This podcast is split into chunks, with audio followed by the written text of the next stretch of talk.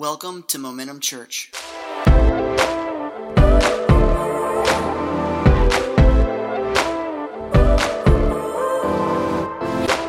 Today we start a new series, and I don't know about y'all, I always love the starts of new series. And so this series is called Mastermind. Mastermind. Let me ask y'all, some of you, have you ever been a part, maybe in a business endeavor, have you ever been a part of a mastermind? Have you heard that term before? Okay, let me ask you this question. Raise your hand. That's an inside joke if you missed last Sunday. Raise your hand if you've heard that term mastermind used before. Good. Use integrity. Put your hand down. No, I'm kidding. Amy and I have laughed about that faux pas all week long. So, I didn't want to blame it on the Lyme because you can't blame everything on a bug that bit you. Amen? But, you know, I will say this I'm to give God praise. This is day five. I have had no pains in my body for five days. Amen. That's a big deal. First time since the first week of July, I haven't had pains. And there were some freaky moments. Three weeks ago, I went blind in my left eye for three days, scared me to death. It has slowly come back. I'm still about 5% blurry in my left eye. I've had it to where I've spent days where my teeth felt like every tooth had a cavity. Last weekend, it felt that way, last Sunday. But I didn't blame my faux pas on that. I just was an idiot. But, um, but my teeth hurt. They felt like every tooth had a cavity, and my cheeks and jaws felt like a brain freeze, which is awesome when you're drinking a slushy, but not when you're preaching. So, um, so there's that. And then I spent a couple days the last few weeks using the canes. I thought my hip was falling out. It's a stupid, stupid thing. And so keep praying for me. But I feel great. I really do. The last five days have been awesome. And um, I thank you for bearing with me this summer because it's, been a, it's been a learning experience. So, mastermind, as you said, you raised your hand. And so, what a mastermind is, it's, it's an experience where a bunch of people will get together. Sometimes it's once a week, sometimes it's once a month. But over a period of time, a group of people will gather. And it's a tool that you can use to develop success in your area of, of work or your area of desire to grow in. It's a group of people, they meet and they're determined to not just meet their own individual goals, but together they're wanting to accomplish more together, learning from each other regarding business or regarding these different ideas of, of life change and so on that, that they're presently walking in. They want to go somewhere, and the mastermind brings a collective mind together to get there. They work together normally in these kinds of things to remove limiting beliefs and practices, and they do that by sharing knowledge and experience with each other, and they help each other solve problems and embrace potential for future outcome, for future success. That's what a mastermind is. And if you ever were a part of a mastermind, they'll tell you this today isn't the mastermind, today's the day we meet. The mastermind is what you do with what we walk in today till the next time we meet. Okay? And this series is a mastermind. It's not just a Sunday morning experience. By the time we end today, I'm going to give you a resource and a way to link up with that resource that will help you in your first mastermind practice this coming week. So, what you do this week with it, that's the mastermind. Amen? Now, it's a double entendre. I like to call it a double entendre. It is, because I want you not just to have a mastermind experience, I want you through this series to learn to master your mind. Amen? Over the next four weeks, I'm inviting you to master your mind as we help you break free from what's limiting you. Amen? What, what's standing in your way of accomplishing your goals and seeing spiritual and personal growth. Now, when you begin to teach about things that I'm teaching about in the next four weeks, sometimes people will say, Well, that sounds like psychology. Is that even ministry? Is that even spiritual? Can I tell you something? Everything is spiritual to the spiritual. Amen? When you're saved, when you apply those principles we see in Scripture, man, that's spiritual. And I believe God wants to bless your goals. I believe God wants to bless the future accomplishments that you have. I believe that God wants you to be able to live and lead your way in a way, your life in a way that breaks free from negativity. Amen? You guys aren't shouting up in here. All right. And so the series is going to show you some things. I love this. And what it's going to do, it's going to show you how science has finally caught up with the Word of God in regards to what it takes to reprogram and master your mind. We're going to discover how to change our thoughts and actions, leading us to desired outcomes in all areas of life. Now, tell me if this is something that might help you. Areas of personal growth, reaching goals, overcoming negativity. But wait, there's more. Sounds like that, doesn't it?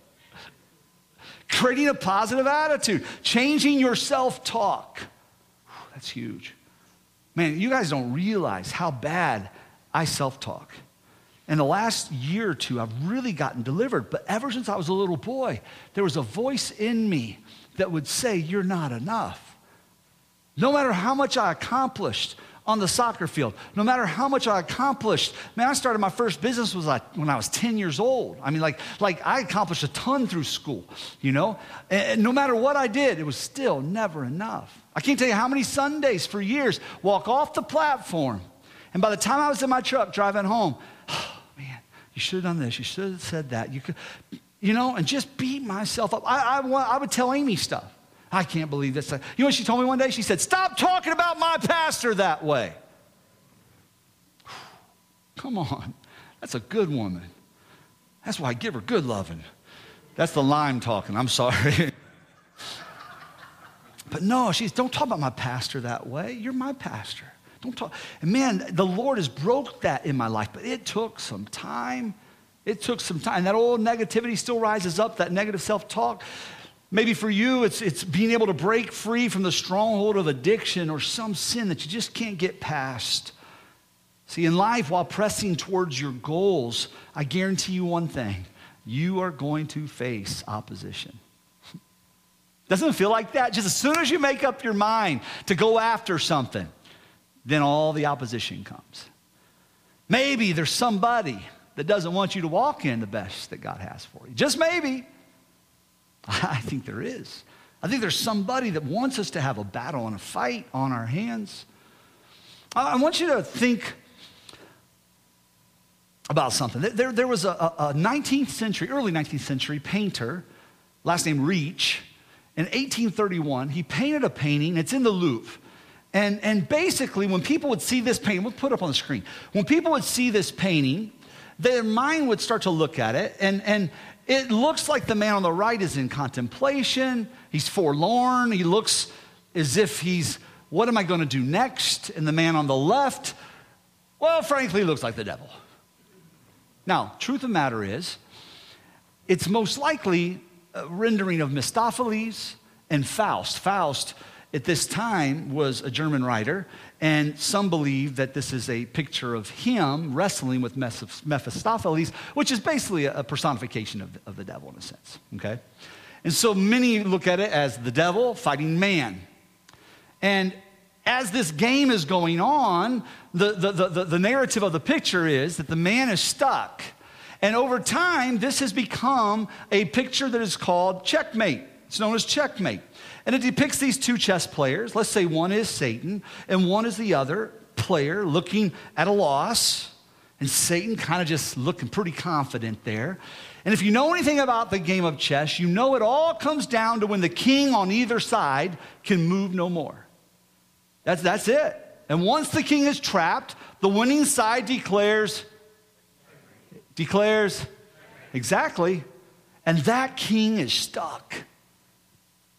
The, the, the game is over at that point. And I just want to say, when it comes to life, sometimes you may feel stuck. You want all the achievement, you want to grow, you want to develop, everything we just said, but you feel stuck. Do you ever find yourself thinking things like this? I can't change. Even if I try, I'll always be in this situation. It's being stuck. I can't get out of debt no matter what I do. Something else always comes down the pike. I always struggle financially. I'm stuck. No one really loves me. Relationships are hard. Or maybe it's this if they knew the real me, they definitely wouldn't want me in their life anymore. I'm just not good at relationships. Every time I get ready to get close to somebody, I always do something to mess it up. I just feel like when it comes to relationships, I'm stuck. You know, people in my family, we just big boned.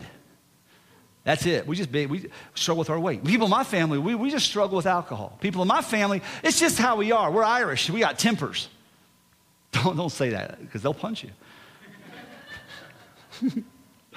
you know, in our family, I mean, there's that negative, we're stuck. This is the paradigm of my life. This is the structure. I can't change this in my life. I want to get close to God. But for some reason, I never feel close. There must be something about me that keeps me from experiencing God like other people do. And it causes you to become stuck spiritually. Oh, I got great ideas, but I stink at follow through. I don't know if it's procrastination or fear of the future or fear of failing. I don't know. I just know I got great ideas, but they never come to fruition. See all that stuff? setting patterns in your mind, programming who you are. And so, man, when it comes down to this, this painting, let's go back there. When it comes down to this painting, there was a tour one day. And as the curator is taking people on the tour, they come past this painting. And in the group of tourists, there is a man who was a grand champion chess player. And so as they come by, they see this painting and everybody looks at it and they all kind of give their interpretations and they all fell along the lines of checkmate, you know, the man's stuck, the man's going to lose, etc. And then they leave, but the chess master can't leave. He, he just, he's mesmerized by it and he just looks, he looks intently at the board and he's thinking, as he looks at the board. He sees things that others wouldn't see because he's a chess master. He, understands the game that others wouldn't understand because it's not the level that he plays that game.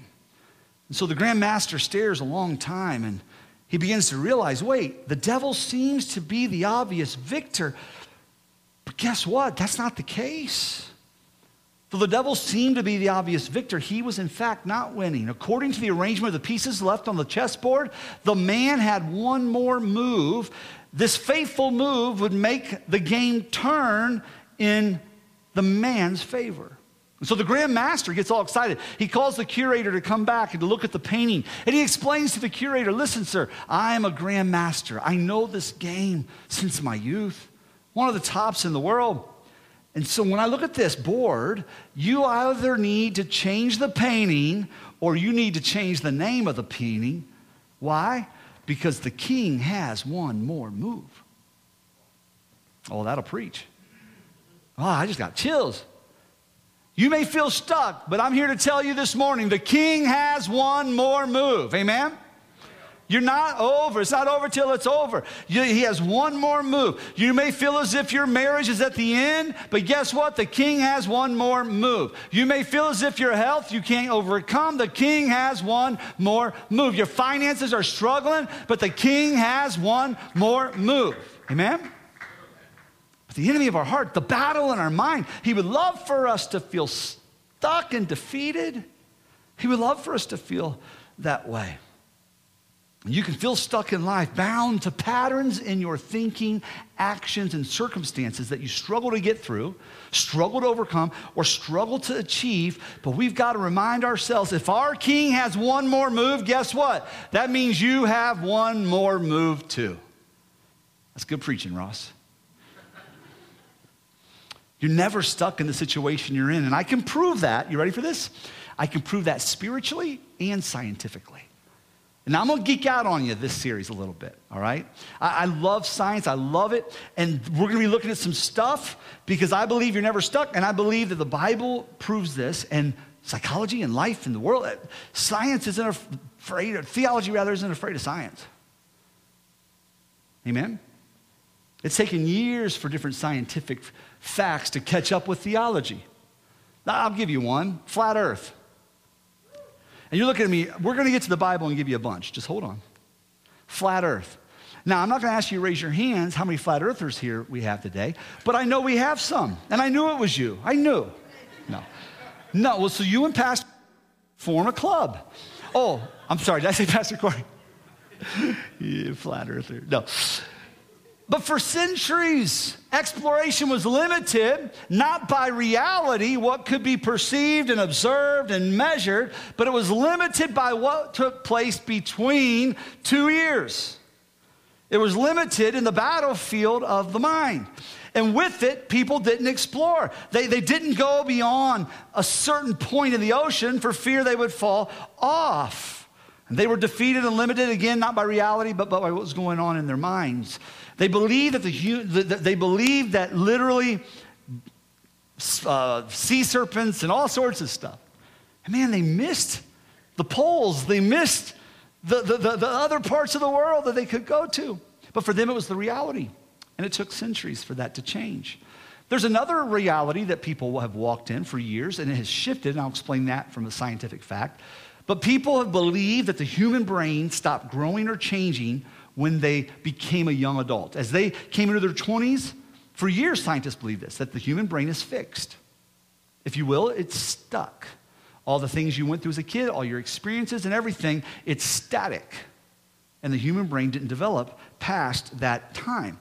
That's how we were taught in regards to our behaviors that were linked to our childhood, and I do believe that. But for years, the thought was that the brain was stuck. Say stuck. Now, we know the flat earth, we know differently now, right? It's the same way with the brain. We know differently. The breakthrough discovery, and here's a great word, I want you to say this after me the breakthrough discovery of neuroplasticity. Oh, you want to say that again? It's just fun. Neuroplasticity. Isn't that fun? And this sermon is coming out of some things I read like, like about nine months ago. And I got so excited about neuroplasticity. I mean, I was literally reading about neuroplasticity and just, woo, All speaking tongues. I'm so excited. I was, because it was just showing how theology, or science is catching up with theology.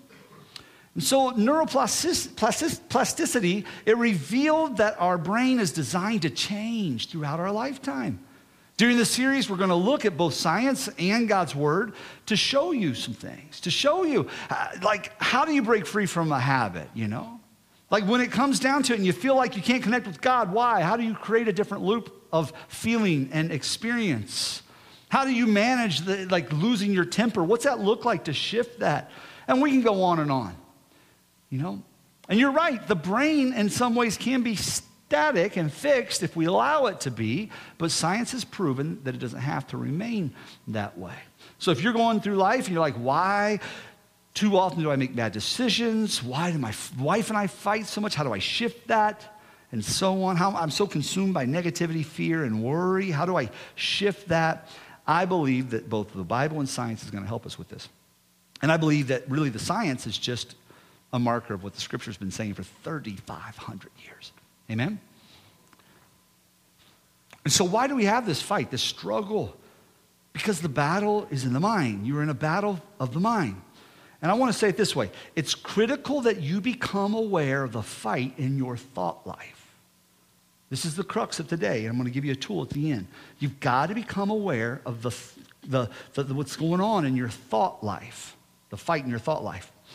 You can't change what you do not confront. And there's going to be a lot of stuff like this in here. So you go to mymomentumchurch.tv, mymomentumchurch.tv, and find the notes. And this week you're going to use those notes, go over this stuff. And then there's actually a, an exercise at the end of it that I'm going to have you doing this week. I'll explain it later. But these things I want you to be able to meditate on. You cannot change what you do not confront. If you ignore the battle, guess what? You lose the battle. There's not one person in this room that is free from addiction that didn't have a choice first before they walked free of addiction. No, my Jesus, he just delivered me. No, he didn't. Oh, y'all looked at me like I just said, like I'm being sacrilegious. No, no, no. He draws near to those who draw near to him. There was a moment when you said, I'm done with my addiction, and I know the promise that God says that I am more than a conqueror through Christ who strengthens me. Well, for me to be strengthened, I got to be weak first. And every time I took that drug, that was my strength. And one day I said, I'm done getting my strength from the drug. I'm going to be all things. I'm going to do what God's told me to do. I'm going to get so weak that only I have is Jesus. That's all I got. And then I could become more than a conqueror through him who strengthened me. And there came a day where I just submitted myself to him and deliverance came. Isn't that cool? And that's some of y'all's story. And other stories that you have is there came a day where I went to AA, and guess what? That's awesome. And I did my 40 and 40. That's awesome. And I kept going every day. That's awesome.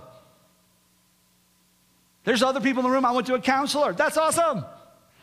All I'm saying, there was action that you begin to do that started your thought process. And as that created a new experience and a new loop of understanding, God got involved with that and brought deliverance. And only Jesus brought the deliverance. It wasn't AA, it wasn't, it wasn't um, um, um, counseling, it wasn't psychology, it was Jesus who used all, you know, Oral Roberts University, that's the school I went to, my seminary. And, and Oral taught this. And he was a healing evangelist in the 40s and 50s. And in 60, I think three, he planted that school. And, and he taught there's two flows of, of healing divine and medical. And he said, guess what? Those two streams of healing, guess where they flow from? Jesus. And he was a healing evangelist. That's what he did. He traveled all over the world, laying hands on the sick and watching them recover. But he believed in it so much there was a hospital on our campus back in the day. You know, so so I just want you to understand, yes, it's all Jesus. But Jesus partners with you when you step forward and begin to confront the battle that's in your mind. So I want you to open up your Bibles. Let's go to Romans chapter 7. And that's probably the longest I've ever preached without getting to a scripture. But I want you to look here because we're going to look at a professor in scripture. He's not, but to us, during this series, Professor Paul. He is the guy that's going to guide us into thoughtology, the power of our thinking and how God uses our thoughts to change our lives. And so he knew two truths that we also need to know. You're going to see this in Paul's writings. These two truths kind of come out. And I'm going to word it this way The battle for your life is won or lost in your mind. We talked about that already. Number two, your thoughts will control you. So you have to control your thoughts. Don't lose that one. Your thoughts are going to control you, so you've got to control your thoughts. And I'll be honest, Paul, he's not always been a thought warrior. Watch this. Let's stand to our feet. I love to stand and honor his word. This is how Paul described himself in Romans 7. For what I am doing, I don't understand. I've told my wife that before. I don't know why, honey. For what I will do, I don't practice, but what I hate, I do. If then I do what I will not do, agree with the law that is good, but now it's no longer I who do it, but sin that dwells in me. For I know that in me, that is in my flesh, nothing good dwells. For to will is present with me, but how to perform what is good, I don't know how to find it. Can you hear this confliction of this fella? Where's this confliction rooted? In his mind. That soulish part, that mind, will, and emotion, it's, it's a deep soulish issue. And he's like, I'm spirit, but I'm flesh. And there's this thing in the middle that's fighting on both sides. There's this thing in the middle saying that flesh can be sanctified, that flesh can be lined up to the will of God. And your mind, if you will, can be empowered, and your spirit can get activated by the Spirit of God and bring change. But your mind is right there in the middle. That soulish part of you. Your soul is your mind, your will, and your emotions. It's right there in the middle. You can see this fight going on. 19, for the good that I will to do, I don't do, but the evil I will not to do, that I practice. Now, if I do what I will not to do, it's no longer I who do it, but sin that dwells in me. You can even see he's not making an excuse. He's just saying, This isn't who I am. It's the sin that's in me. It's in that flesh over here. It's not who I am. I've been redeemed. I'm a new creature. But this is the battle I'm facing. I want to be who God wants me to be, but I'm so bound back to the law of my flesh. I find then a law that evil is present with me, the one who wills to do good, for I delight in the law of God according to the inward man. That's the spirit of man, okay? That's your spirit. He's like, over here, I, I want God's best. I delight in all that God has for me. But there's a battle, there's a struggle, there's a fight. I see another law in my members warring against the law of my mind. you catch that? Bringing me into the captivity of the law of sin, which is in my members. In other words, my mind is trying to get involved. There's this fight, but my flesh wants to bring me into captivity, keeping me from all that God has, the best that God has. My inward man is crying out for more. That's, that's you when you get up in the morning and you're laying in the bed. This is my day. I'm going to, and before your foot hits the floor, no, I guess I'm not today, maybe tomorrow, you know. Your spirit's just crying like, oh, let's do this. I know you're still standing.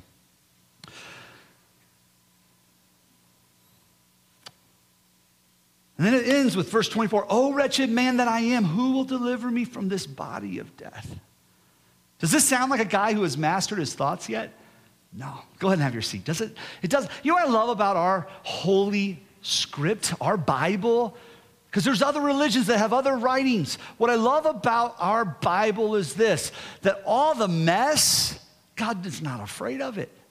Like, this is one of God's best. Apostle of the faith, this is one of God's best, one of the generals, if you will. And he's willing to allow himself to be exposed early in the ministry. This is how I feel. This is what I'm fighting with. I love scripture for that. Most of our best heroes are a piece of work. And the scripture shows us that. But God uses them, He develops them, He takes them further. And I believe this is a big part of the process of how He does that. And so this guy had not mastered his thoughts yet. Sounds a little crazy, actually. But watch this in Philippians 4 11 through 13. Check out how he starts to describe himself later in history. I'm not saying this because I'm in need, for I have learned to be content whatever the circumstance. I know what it is to be in need. I know what it is to have plenty. I have learned the secret of being content in any and every situation, whether well fed or hungry, whether living in plenty or in want. In other words, I have a secret that I've learned to embrace that is not dependent upon external experiences. I've learned how to take any external experience and use it in such a way for the benefit of my life as God leads. Verse 13, then he says, I can do all things through him who gives me strength. Now that does sound like a man who has mastered his thoughts, doesn't it? Yeah.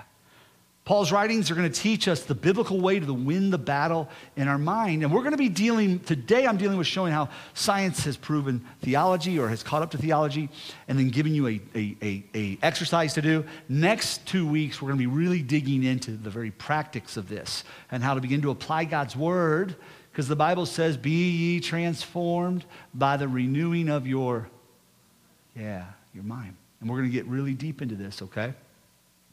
And, and I, in between services, I had a man who was here. And I love this. He, he was a first responder on active call today. So he was here. He had his little hello, you know, and, um, and he was the boss today, actually. So, you know, I, uh, I it was kind of asked of him. I kind of, hey, are you, your boss is okay? And I'm the boss. And so, Oh, good, okay. But he was in service. And he explained to me just the idea of how a family member of his had, had the church, he went to the, the person went to the church to get help. And it was just basically pray this away, pray this, do this. You know, it was, it was, I hate to say it this way. It just, it was all what people would say spiritual stuff. And it wasn't helping. And she had to get some practical things and her life changed. But it caused a division with her heart in the church because they didn't have something to offer. It shouldn't be that way. Amen? There ought to be practical how to's for every biblical ought to. You ought to be a conqueror. Well, tell me how. You ought to walk in strength. Well, tell me how. You ought to have your mind renewed. Tell me. Well, I, that's what this series is designed to do. Amen?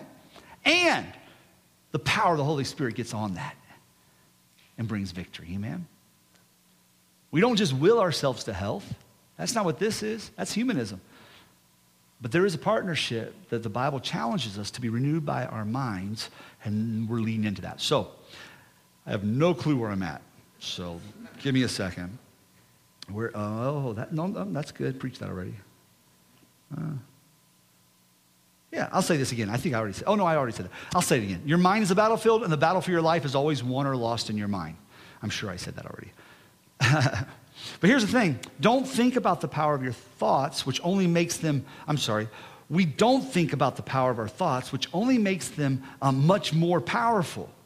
Here's what I love God made us this way. He did.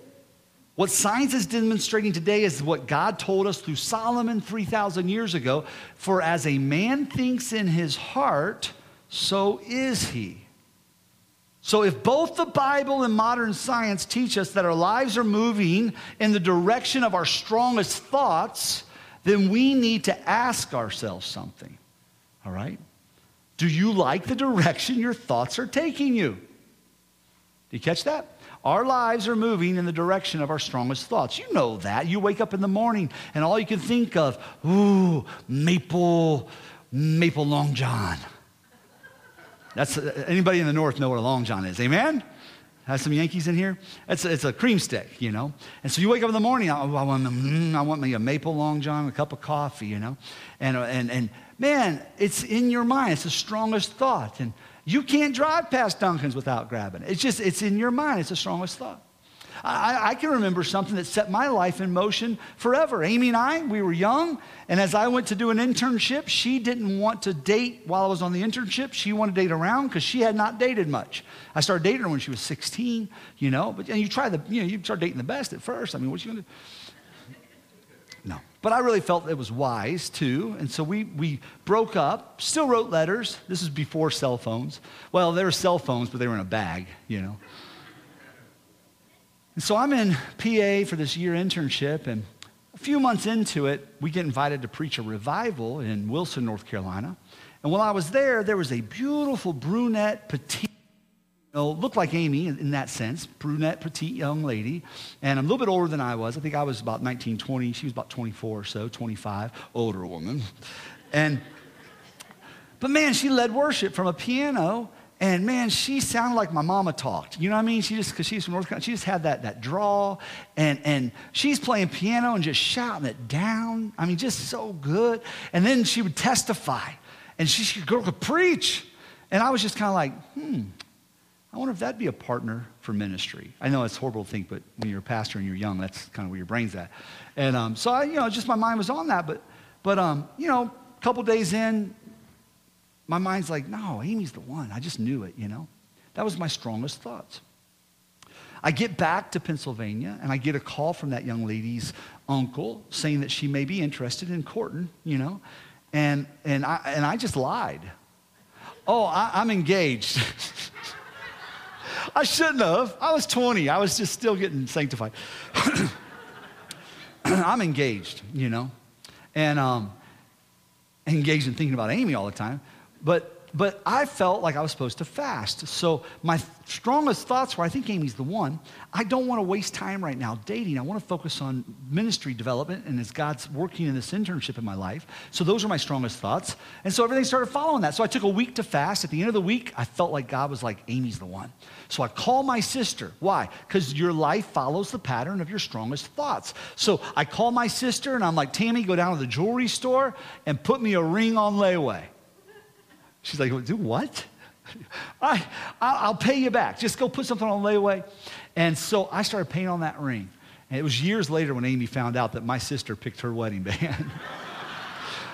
I told Tammy, my sister, I said, I'll come home when, because I was preaching a few months after that. I'll come home when I'm preaching at this event and I'll go look at the ring. And if I like it, great. And if not, I'll just have them exchange it for a different one. Well, I liked it, you know. So yeah, she picked it, but I liked it.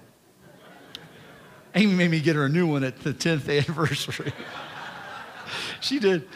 Um, but my, my, I fasted. I just knew she was the one. That ring took me a year to get out of layaway. And I had come back home at that time, at that point, about nine months later. And she and I, you know, we took up court and just her and I, you know, like um, exclusive. And, um, but I had that ring in my drawer paid off for six months. You know, why? Because my life was being set in motion by my strongest thoughts. This is going to be my wife. Two weeks before I asked her to marry me, she's like, I hope you don't ask me to marry you. she said that. And I'm like, girl, you don't understand. My life is being controlled by my strongest thoughts. Those thoughts, no, no, not like that. Those thoughts are marriage, you know? And, but she said that literally two weeks before. But man, I just kept going after God, and, and I felt like the Lord said, No, it's time. And on her birthday, I asked her, and six months later, we were married, and that was 28 years ago, you know. It's been a good life, you know. But the strongest thoughts. Now, here's the thing there was prayer, fasting, there was a lot that was involved in establishing those strong thoughts because you get other strong thoughts too. I know he's the one. He's, dude, he is broke He's rude. You know what I'm saying? But I, I know he's the one. Oh, I've never said this preaching, but I'm going to say it. It's a lot of fun. You want to hear this. You know, I'm looking for my Jabez. Not my Jabez. I'm looking for my Boaz. I'm looking for my Boaz, you know. I know, but he's a brogaz. hey, you a dumbass. he a mean ass. I'm, I'm going to hell. All right. But you know, it works in the reverse too. That's why you got to be submitted to God. I'm not just saying you will stuff and then go walk in it. No, no, no. You live a submitted life to the Spirit. And then you begin to walk in the mind mental transformation that He's giving you in those regards. And then you walk in Him. Okay? I got to keep going. So, in recent years, there's been an entire discipline of modern psychology that has developed along these lines called cognitive behavioral therapy. What that is, it's a discipline that reveals that many problems from eating disorders, relational challenges, addictions, even some forms of depression and anxiety are rooted in faulty and negative patterns of thinking. So, treating those problems begins with changing what you're thinking, and the discovery of neuro, neuroplasticity reveal that you're not just changing your thinking, you are literally changing the structure of your brain. This gets me excited. I'm going to talk a little bit more about this next week in regards to sin and what happens when we're walking in sin and what happens to your brain when we're walking in sin. I think God gave me a revelation on that. So, neuroplasticity is the ability of the brain to form and reorganize synaptic connections, especially in response to learning or experience. You have stimuli, and your body begins to be shaped. Your brain in regards to that stimuli. And then guess what that does? That causes you to live differently, which creates more experiences and so on.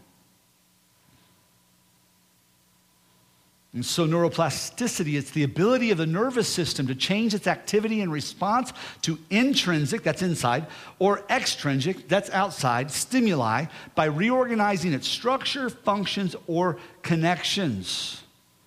So, just to clean all that up, what it means is what goes on in your mind and in your life literally changes your brain physically. Like that flat earth, they thought the earth was just this is what it is, you can't travel. Well, the brain, it's just stuck. Those patterns of, of life that have been placed in you from birth to adulthood, your brain's not going to change. And what they have found in science is that your brain is plastic. And neuroplasticity means that literally structural changes are happening as you go forward in life, both for the good and for the bad. When you think or do something repeatedly, your brain actually changes its physical structure. So, your environment, your experiences, your emotions, your attitudes, your self talk, all of your perceptions, your brain is imprinting itself with every message that it gets. So, with the discovery of neuroplasticity, it says that because your brain is constantly rewiring and changing itself, you are creating at this moment the person you're going to become tomorrow. And you're physically wiring that person into your brain. I don't want to just say you are. God is using his process of being transformed into the image of who God is, of Christ, his Christ likeness in you, is literally happening on a formative level in your brain. And then it's lived out in, in the world. And we're going to discover again the next couple weeks what that looks like. That's the remarkable power of how God created us and how neuroplasticity works. God has created you to win the battle of the mind. And so, with the discovery of neuroplasticity in the human brain, our old notion that our lives are set, that's over. We're not just destined by our genes or our past to follow the path that, that, that, that fortune gave us. No, no, no. That's all thrown out the window. God has created you fearfully and wonderfully made, and He partners with you with the Spirit, and He shows you from Scripture how to line that brain up and for Him to use who you are, that transformation, to walk into the best that God has. Now, where neuroplasticity came into being was in the study of stroke victims. Years ago, as they tried to rehabilitate stroke victims, they realized they wanted to know what was going on in the brain. And, and decades and decades and decades now, things like PET scan, MRI, um, something called the transcranial magnetic stimulation, TMS, all these various things were being employed and used when they were trying to help these people with their physical disabilities. And they were literally being able to see in real time what was going on. And in real time, with brain imaging, mapping, the neuroscientists, scientists could see inside while the brain was working. And what they saw was this that literally changed their overall picture of the way the brain works. They saw the brain rewiring synaptic connections and various things. The discovery that the brain is continually rewiring itself based on new input it receives, they found that to be kind of like the holy grail of change, the holy grail of growth, the holy grail of, of healing when it comes to these people that are sick. It is that the brain itself is plastic and able to change, and that plasticity creates a neural activity feedback loop, which leads to thinking again and thinking again, experiencing and thinking and experiencing. The brain sets up a continuing self perpetuating cycle of success or failure that lies at the heart of why we act, live, and feel as we do. See, science has caught up with Scripture. That's all that's happened here. I don't know about you. When the Bible, like I said, and modern psychology say the same thing, I want to know more. I do. So here, listen. Our lives are always moving in the direction of our strongest thoughts. Don't forget that. What we think shapes who we are. And you know, if you get into looking at like self help books and all that stuff, they all kind of fall into a certain pattern. But I don't want to go into that. I want to look at the idea of neuroplasticity and Romans 12:1, the renewing of the mind over the next few weeks. I want to look at how God has created us. But if you read self-help books the past decade, you'll recognize the rules that they taught us, set goals, think positive, learn to be organized, manage your time. How many had a Franklin planner back in the day? Few of you. I'm, I'm speaking, I'm, I'm aging myself. Remember that you created what you believe in most. Focus on what you want to achieve. Work hard. Never give up. You know, that, that's, that's all that thing. And then, in order to walk in all that stuff, the psychological discipline or scientific approach of cognitive behavior therapy comes in. And it basically has people focus on bringing change in a three step process. And so, CBT basically is about intention, repetition, and outcome. Intention, repetition, and outcome.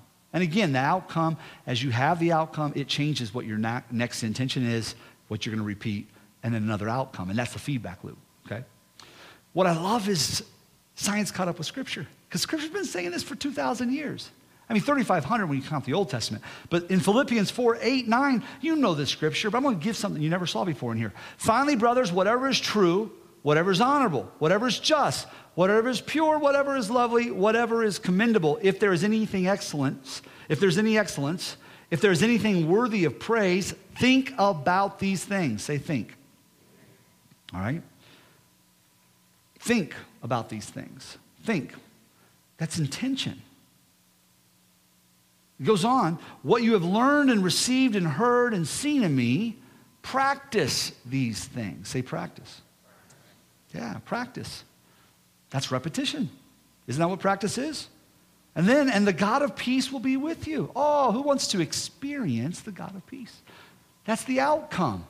So we can see the scripture has been teaching this process of taking control of your thought through thinking, which is intention. Think about these things. And then he says to act or to practice these things. That's action, at least in the CBT world. But it's repetition, is what it is. And then the God of peace will be with you. It's experience. In the CBT world, it's outcome. I think God understood how He created us. Amen? And so psychology is not something to be afraid of, it's to understand they're thieves. They just stole the best of what God's been saying all this time. And then we get and listen and get afraid that we're getting into something weird over here when God's been teaching us all along. But guess what? People try to do it through this person, and guess who gets the glory? And we can do it through Scripture, and Jesus gets the glory. I don't know about you, but when the Bible and modern science, I've said it again, when they say the same thing, I want to know more. And so Paul knew two truths, and we're finishing. I know I'm going long. He knew two truths that we need to know. We've already discussed the first the battle for your life is won or lost in your mind. And number two, your thoughts will control you so you have to control your thoughts. Just know the series isn't about Sundays. You are being invited into a mastermind experience, and you need to do work between today and next Sunday. And so, in mymomentumchurch.tv, you're going to see at the bottom of your notes, you're going to see a mental audit. I want us to conduct this week a thought audit. All right? We're going to hit pause this week, and we're going to think about what we're thinking about. That's your goal. Your goal this week is to think about what you think about, to be intentional about what's coming in your mind. That's the first place we're going to start. As you go through your normal day, take stock of your thoughts, write them down. Type them. Maybe take your phone and put them in your phone. Maybe a thought comes and you get your voice message. Really want a long john. Okay? All right. Trust me, if you really want to change, you need to invest the time to figure out what you are regularly thinking about. Be honest. Don't lie, all right? Evaluate the different factors that are consistent in your day. Also, look for the things that are inconsistent. Are you more negative in the morning and get positive later, or vice versa? Do you find yourself procrastinating at different times of the day? Think about those things, you know? And what's going to happen is going to give you two categories. I won't read all these because uh, we, we, we should have finished seven minutes ago. But you're going to have a category of defense and a category of offense that you're going to be thinking through. And these are in those notes. You'll find them. So, defense are my thoughts tearing me down? Do I think worried thoughts? Do my thoughts cause me to keep people at a distance? Are my unhealthy thoughts keeping me from the life God wants for me? Are my thoughts negative, toxic, or self deprecating? And there's a bunch more. On the offense, are my thoughts building me up or building others up? Do I think peaceful thoughts? Does my self talk inspire me to take faith risks? Ooh, I love that one. Do my thoughts help me get closer to others? Are my thoughts God honoring? Do my thoughts reflect my faith? Ooh, there's a lot of thoughts that are uncontrolled. We got to be honest with ourselves. That, that doesn't reflect my faith. That thought's not God honoring. Bible says take captive of those thoughts. My, my thoughts, do they reflect my hope in Christ? Do they inspire me to believe and make a difference in the world? And, and there's, there's a few others. But take time with that. And so here's what your goal is, and we're going to pray. I want everybody just to kind of go like this as a, a sign of submission to God or surrender to God. Here's the goal for this week, okay? Just one real big goal, and that is that I want you to think about what you think about, okay? Jesus, we come to you. We ask that you would help us think about what we think about. Lord, you've created us in such a way that, that your word tells us that we can think on these things, practice these things, and experience your peace. And so this week, as we start to take that first step of just thinking, of taking control of our thoughts, knowing what we're thinking about, God, just visit that time. Allow us to be honest, full of integrity, I pray. In Jesus' name, we look forward to you meeting with us spiritually, supernaturally, as you take us through this audit and as we prepare our minds to be submitted to you so that every part of who we are will follow the ordering of your steps in our life, Jesus. In your name we pray. Amen. Thanks for joining us for this week's message. For more information, please check out www.momentumchurch.tv.